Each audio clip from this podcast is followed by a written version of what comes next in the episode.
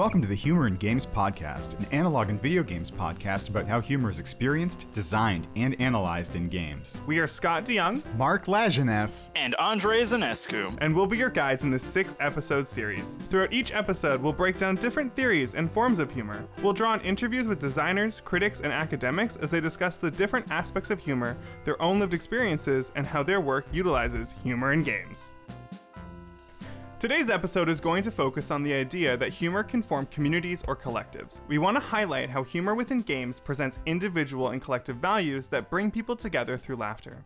We want to touch on a concept known as constitutive rhetoric, which the authors Whitney Phillips and Ryan Milner have employed in the context of memes. According to them, memes are visual images with a text that use pop cultural references to make a statement, typically one that is funny and or ironic. And because memes use visuals that people might recognize from a movie or a TV show alongside words that change the meaning into something humorous, they are an effective template to make jokes about specific values. Constitutive rhetoric in the context of humor understands that jokes present specific ideas, values, or opinions that resonate and form a targeted audience.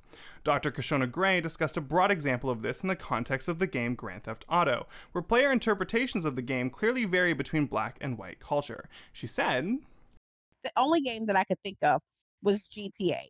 GTA would be the game that I would say I I find I would I would define as like a humorous game um that we can engage in, right? So whether you know people think it's like a real you know it's it's you know close to real life or it's like satire and it's like a parody of you know like you know the black experience in in, the, in America um you know that that that could be the case but the thing that I think makes it so funny like for black people is that it it it really it took like this look at like just the everydayness of what it means to be like black and it like just like sensationalized it right? So for instance engagements with the police. Think about how thirsty the police are like when the black character comes around right? They're immediately on him whereas like when you're playing like you know like the white character you know they're not as aggressive. Now some people will be like oh my gosh this is so awful. Oh my gosh we have to like address this. Black people laughed at that. We laughed because it's like this is true. This is true. Maybe somebody else will like finally see like the things that that like we're we've experienced like the things that we're talking about right um, and I also think that, you know, so for instance, you know, the black character, you know, when we engage him, you know, he still lives in the hood. He lives in like in the ghetto and he lives in like a very like a shanty town, right? Now, granted, any any other other per- person who's like looking at this, you like would be like, oh my gosh, the poor condition of these black folks. Oh my gosh, they live like this. Oh my gosh, what do we need to do to help? Black folks are laughing because we're like, ah, that's hilarious. That looks like the bodega right there. That look that's that's my granny house right there. Like like we're like laughing because you know here it is you know our actual life that's just being like trying trying to you know people are trying to make like these lives like legible to like like these folks right?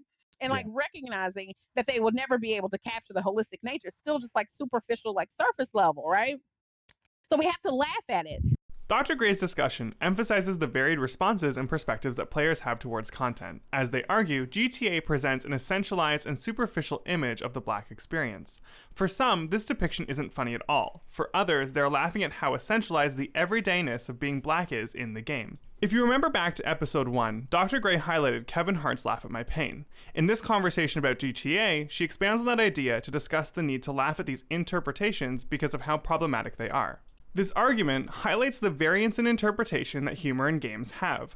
Dr. Gray's example of laughter is specific to a community of players, and as they note, not every player of GTA is finding these moments as humorous. This is important to consider in the games we play or create. Different communities will engage with content, bonding around ideas for various reasons. In the example of GTA, community humor bonded through the hyper real essentialism of aspects of black experience and popular culture, but it's important to remember that it isn't just a black audience laughing at these elements. Thinking back to episode 1, what may be self reflective jokes to a black audience playing Grand Theft Auto may become jokes at the expense of an outgroup when these essentialized elements are interpreted by players who don't understand the essentialized and hyper real elements of what is being depicted in GTA.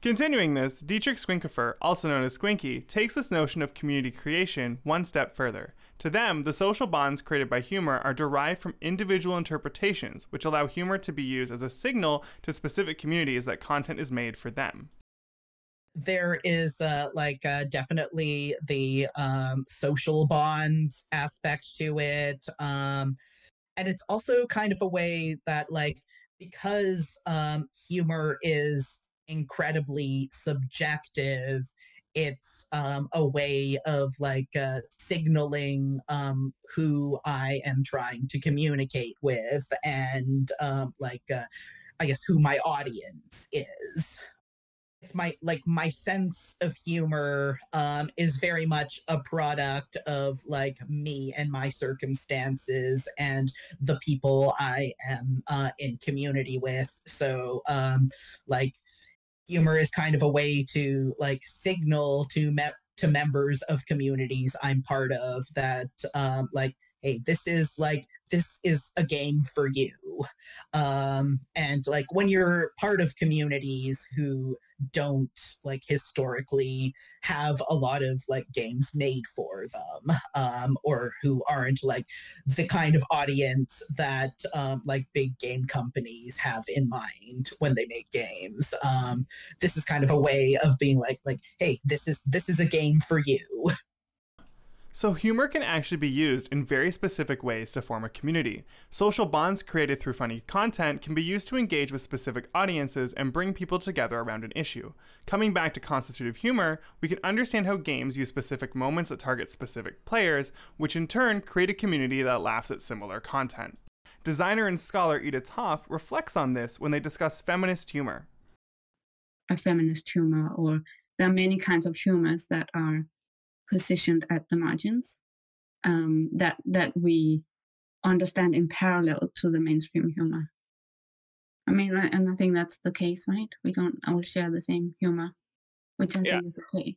The idea of humor positioned at the margins helps encompass what Ida, Squinky, and Dr. Gray are getting at. Communities form around jokes or interpretations of jokes that directly challenge the mainstream tropes or stereotypes that are dominant in games or just culture generally. So far, it's fair to say that humor is useful in helping individuals laugh together around a punchline as it was designed or specifically interpreted by a particular community.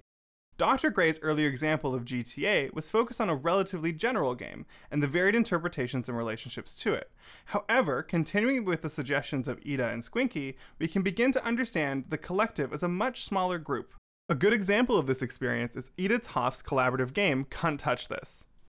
Yeah, uh, it was it was my very first Unity game that I made over a weekend, together with uh, three other friends, and um, it's basically well, I think about it as a meditative drawing game, in which you so Tee Corinne in the '60s, uh, she drew, she made a coloring book. Well, she drew her friends' um, vulvas like very very detailed very beautiful. Like when you look through this coloring book it's it's very beautiful and you can just see how much diversity there are. Mm-hmm. um, and my friend had brought this one. We were at a game jam in a rural area in denmark and my friend had brought this one and we were sitting in this you know our um, lo- our locker room or where we were sleeping.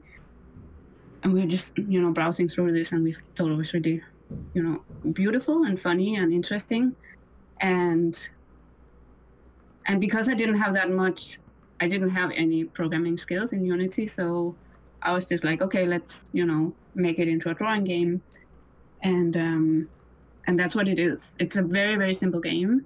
You it's for tablets like for touch touch screens and you kind of draw draw these vulvas and um, and then there's one sound effect, which is very um, evocative, and uh, yeah, and that's it. And then when you have over a certain amount of time, it kind of explodes into this orgasm, and that's it. And um, and and that when we were making that, it was we were very much in our own bubble. Uh, I mean, it, it was in, in a game jam that is male dominated and all that, but we were in our own bubble of having our own jokes and just prioritizing each other and um, and then I remember at at the end of the game jam there was it was like this bu- bubble just burst because suddenly there was like a lot of I don't know, there was just like a lot of drama around this game. It, it won some kind of award, and some people got really angry and started discussing. And then the person who gave the award broke down in tears, and it was like so dramatic. And and um, and it was such a contrast between like this meditative drawing uh, experience that we were aiming for, and then the kind of shock value that this Cunt game suddenly had. Over time, we have developed this concept of uh, broception, which is this idea of um, the way that this game has been perceived by male audiences as this, yeah, I don't know, like in many different ways, but as this like shocking kind of humorous, uh, awkward, embarrassing, shocking kind of statement. Whereas for us, it was a very meditative, healing kind of experience. So Cunt touch this, and the reception to it is a strong reflection of how humor can be deeply tied to subject position, or in other words, individual experiences. For these independent designers, humor within games is a balance between them and their audience, a balance that typically leans towards the designer's preference. This is reflected when Squinky discusses their relationship between their design process and audience. I a lot of myself into my games, but the reason I'm making games in the first place is um, so that I can share them with others and so I can communicate something to others. So I am thinking about my audience, but um, I'm also thinking about like, uh, it's like I'm not necessarily thinking about creating something universal because that doesn't actually exist. Um, I'm thinking about like, it's like, especially like um as a kid, like growing up pretty lonely and misunderstood for a lot of reasons. Um, like one of my uh, driving forces when I decided to like uh, start making art and games and sharing it with other people is like I want to find other people who are like me and who understand like my experiences and what I've gone through and my sense of humor. Um, because like a lot of a lot of games, a lot of art aren't made necessarily made with uh, people like me in mind. Um, so yes, I am thinking about my audience, but I am trying to like like kind of with the intent of finding my people, if that makes any sense. If we connect what both Squinky and Ida are saying as independent designers, humor in games creates a shared space of laughter that is between them, the designer, and their specific audience. The option to find one's people through humor is important for curating the space. However, Squinky and Ida are able to do this because they're independent designers and not large game companies. The idea of a targeted audience humor that can challenge dominant norms or make a political statement is a much more challenging task for a AAA game studio. Osama Dorias, the lead designer for the Warner Brothers game Gotham Knights, discusses the difficulties that these companies have in designing humor. Across any of the studios I worked in, like at Gameloft, uh, we had a list of things, that, topics that we couldn't bring up. And uh, there are a lot of reasons for this, of course, but mostly it's to mitigate risk. I mean, it's a, it's a risk reward. It's a business. The people have uh, this is the, the, primary goal of these big companies. Obviously, is to make money. So if the um, if the controversy is likely to lose you sales, that's the thing that's going to end up on the cutting room floor. While for indies, um, like especially smaller indies, where it's like you know they're more of an, a label uh, like a, a, an art, uh, artistic label, like artistic uh, endeavor. So they're more like, no, this is the messaging I want to get across. Uh, that kind of like in, in bigger productions, um, the goal is more to stay safe, and that makes a lot of sense. It's the same reason why we have like big productions are more sequels because that's more likely to be easier to market and uh, like it follows the trends. Like don't just don't take the risk, don't rock the boat. Um, like unless it's calculated and unless we have, like uh, take take a like I'm, I'm not saying don't take any risk at all. But I mean for something like this, why would you take a risk if it doesn't actually bring anything to your game? Uh, just like leave it out especially because they're like the, the reach of, of AAA games is so much wider. You have to find something that doesn't offend almost literally the entire globe, right? Like I know that's impossible, but like there's a Venn diagram of uh, of uh, what doesn't offend anyone at all. That's very very tiny. Uh, right. So it's more about the bell curve. Where what can you get that's near the middle of that? Brendan Keogh echoes Osama's point, emphasizing how the specificity of humor varies between AAA and independent games. AAA has so many different issues. Where I guess when it comes to designing humor, designing anything, like firstly, the joke has to survive from the writer through the, the designer to the designer's lead to the creative director to the marketing person two countries away who has the editorial decision on and who has the spreadsheets about what's going to sell and what's not going to sell. Um, and then they they have their fixation on photorealism and the simulation working as prop as, as designed, and and they you know they can't be too offensive like the wrong word, but they, they can't piss off that gamer audience that they've spent 20, 30 years cultivating.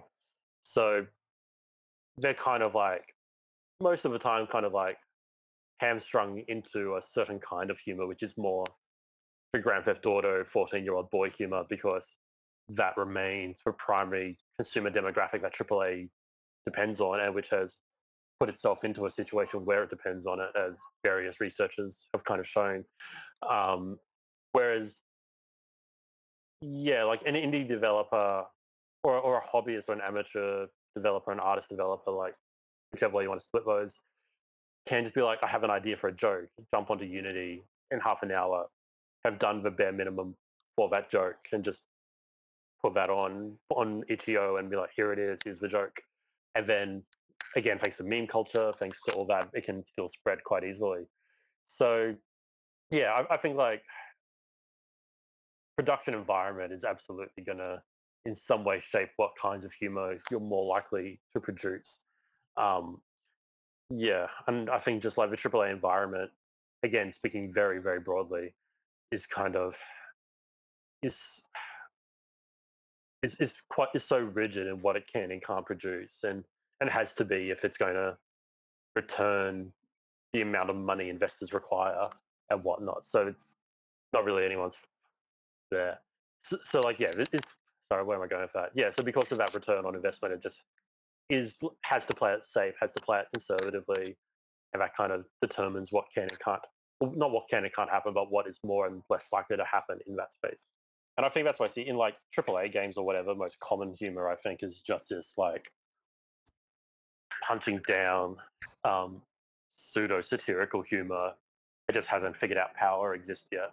And like Grand Theft Auto is kind of a classic example where it's you know making fun of billionaire right-wing politicians and um, poor refugee communities with the exact same brush and like doing kind of satire, but doesn't seem in any way aware when that satire is actually directed at a meaningful target and when it's just and punching down and not in any way helpful. And so you kind of get that conservative pseudo satire in a lot of AAA video games, I think. Um, a, because the target audience 14 year old boys, and B, because year old boys. Um, so, um, like, who, who were the 14 year old boys not very long ago? Yeah. So, yeah, and I think that's why that's still probably the most common kind of humor in, in at least AAA video games. So there is a clear distinction going on here. On the one hand, we have independent creators who are making content that they want to make with a niche audience in mind, or perhaps no audience at all. And on the other hand, we have large game companies trying to make humor that fits for everyone. However, as Brendan suggested, this everyone is really more a targeted group of typically young men. Large game companies set the baseline of what humor is in games. Dr. Kishonna Gray reflects on this. Because I'm even thinking about what people find funny in these games. It's really like that you know, I, I call it like dude bruh comedy. You know, I really think it was just like this particular brand of like white masculinity that does like just these over the top kind of like like like the culture of stupid even you know what i'm saying? Like just think about like the things that are very popular like on youtube and think about like these particular influencers that are like popular. They're just doing some of the silliest things. They're engaging on like the silliest pranks and that's just not stuff that like for the most part black people find funny and i think what's what's even more like like depressing is whenever i see like these black you know um, influencers and these black you know figures in in these spaces adopt those same kind of practices because those are the things that are going to get them hits and clicks and followers and likes and people with the, to subscribe you know hit that hit that like button whatever they're doing. You know those they they really have to they're catering to a to a, a white template of like what what's acceptable in those spaces Popular games and the culture around them create an expectation of humor. As Dr. Gray suggests, players and content creators adapt to the norms based on what is funny, what makes them money, and what is commonly seen or understood as a joke. This is a cause for concern because not everyone finds this humor funny. If you remember back to the beginning of this episode, we talked about essentialized humor and humor at the margins. The idea that humor exists to signal to specific communities and run counter to this culture of the stupid or dude bra comedy. What Dr. Gray emphasizes here is how influential dude bra comedy is. The value of engaging in this typically white, straight, and male focused form of humor can start to impact how other communities engage with humor. However, it is important that we have this humor at the margins. As earlier episodes discussed, jokes create in groups and out groups, and dude bra humor is no exception. This popular space of humor can actually be quite problematic, especially for individuals who exist in an out group. As Squinky reflects, this humor can be quite harmful, especially when you grow up surrounded by this type of humor. I have definitely like um experienced jokes um like games but also in general that are like meant to hurt people or mock people like me um like uh like jokes against trans people um like mm, like making fun of fat people, making fun of disabled people, like making fun of neurodivergent people. And like that is something like kind of grew up with a lot of that kind of humor. And um, it was like I didn't understand at the time like how hurtful it was um but uh like it definitely fed into like a lot of like internalized self-hatred um and that is absolutely something that I don't want to express in my own work I don't want to like hurt um hurt anyone who doesn't deserve it honestly So, humor can be internalized. Our understandings of what is funny is related to the content we engage with as we grow up. Squinky's reflection emphasizes the value of considering our audiences and the in groups and out groups that might engage with our content. As Squinky mentioned earlier in the episode, humor creates social bonds and can signal to people that they are included in a joke. Creating games that engage with humor at the margins by critiquing these dominant and harmful forms of humor is just one step. For a designer like Squinky, the content they produce and how humor is embedded in it needs to actively consider the audience's reaction. Another independent creator, Narf, brings this back to Philip and Milner's concept of constitutive humor by discussing memes. As a reminder, memes are typically images with superimposed text that reference a specific event, experience, or idea to its audience. When relating them to games, Narf states, Oh, Yeah. I guess, but I guess when you make that those kind of images, it's still the same process. You're still thinking about the audience. Right. Like when I make a joke about the tools that we use at work that is terrible and slow, and I share the joke with my coworkers, I know they will find it funny. I don't share the same images with other people because they won't get the joke. So in a way, it's very similar. You think you always think about the audience. It's time to revisit the focus of this episode that humor is constitutive, or in other words, that humor and games have designed values and ideas that help form social bonds and identity. Through the symbols, actions, and goals of a game, humor brings players together. Importantly, the desire to maintain revenue for large game companies has created a baseline humor, or humor for all, whereas independent designers or creators have the freedom to make a targeted or specific joke in their content. While the episode is focused on this idea of collective humor, it's important to consider one's individual position. What I mean is one's position in creating the game and its jokes, and another in how we individually find things funny. Any collective is created through individuals who share common values or goals. How we relate or struggle to relate to humor frames what will resonate with us when we come across it. Games offer such highly interactive and social frameworks to present humor. Considering this, the idea of humor for all isn't really for everyone. The jokes being made, whether intentional or not, will always include some people and exclude others. For these large companies, while they might try humor for all, it's really impossible, and it still typically results in humor for a specific demographic young men. Of course, it is unsurprising that our interpretations of humor vary, and in that variance, we find commonality. As game designers or players, we should consider what we find funny and why we find it funny. I ask you to question what jokes are being made and try to see who is included and who is not. Ask yourself what you find funny and why, or perhaps, even more importantly, ask yourself what are you supposed to find funny and why. Thanks for tuning in. Next time on the Humor and Games podcast, we will be talking about the relationship between humor and live streaming. Hope to see you there. I want to give a special thanks to our collaborators for this episode Dr. Kishonna Gray, Dietrich Squinkifer, Dr. Brendan Keogh, Ida Toft, Osama Dorias, and Narf.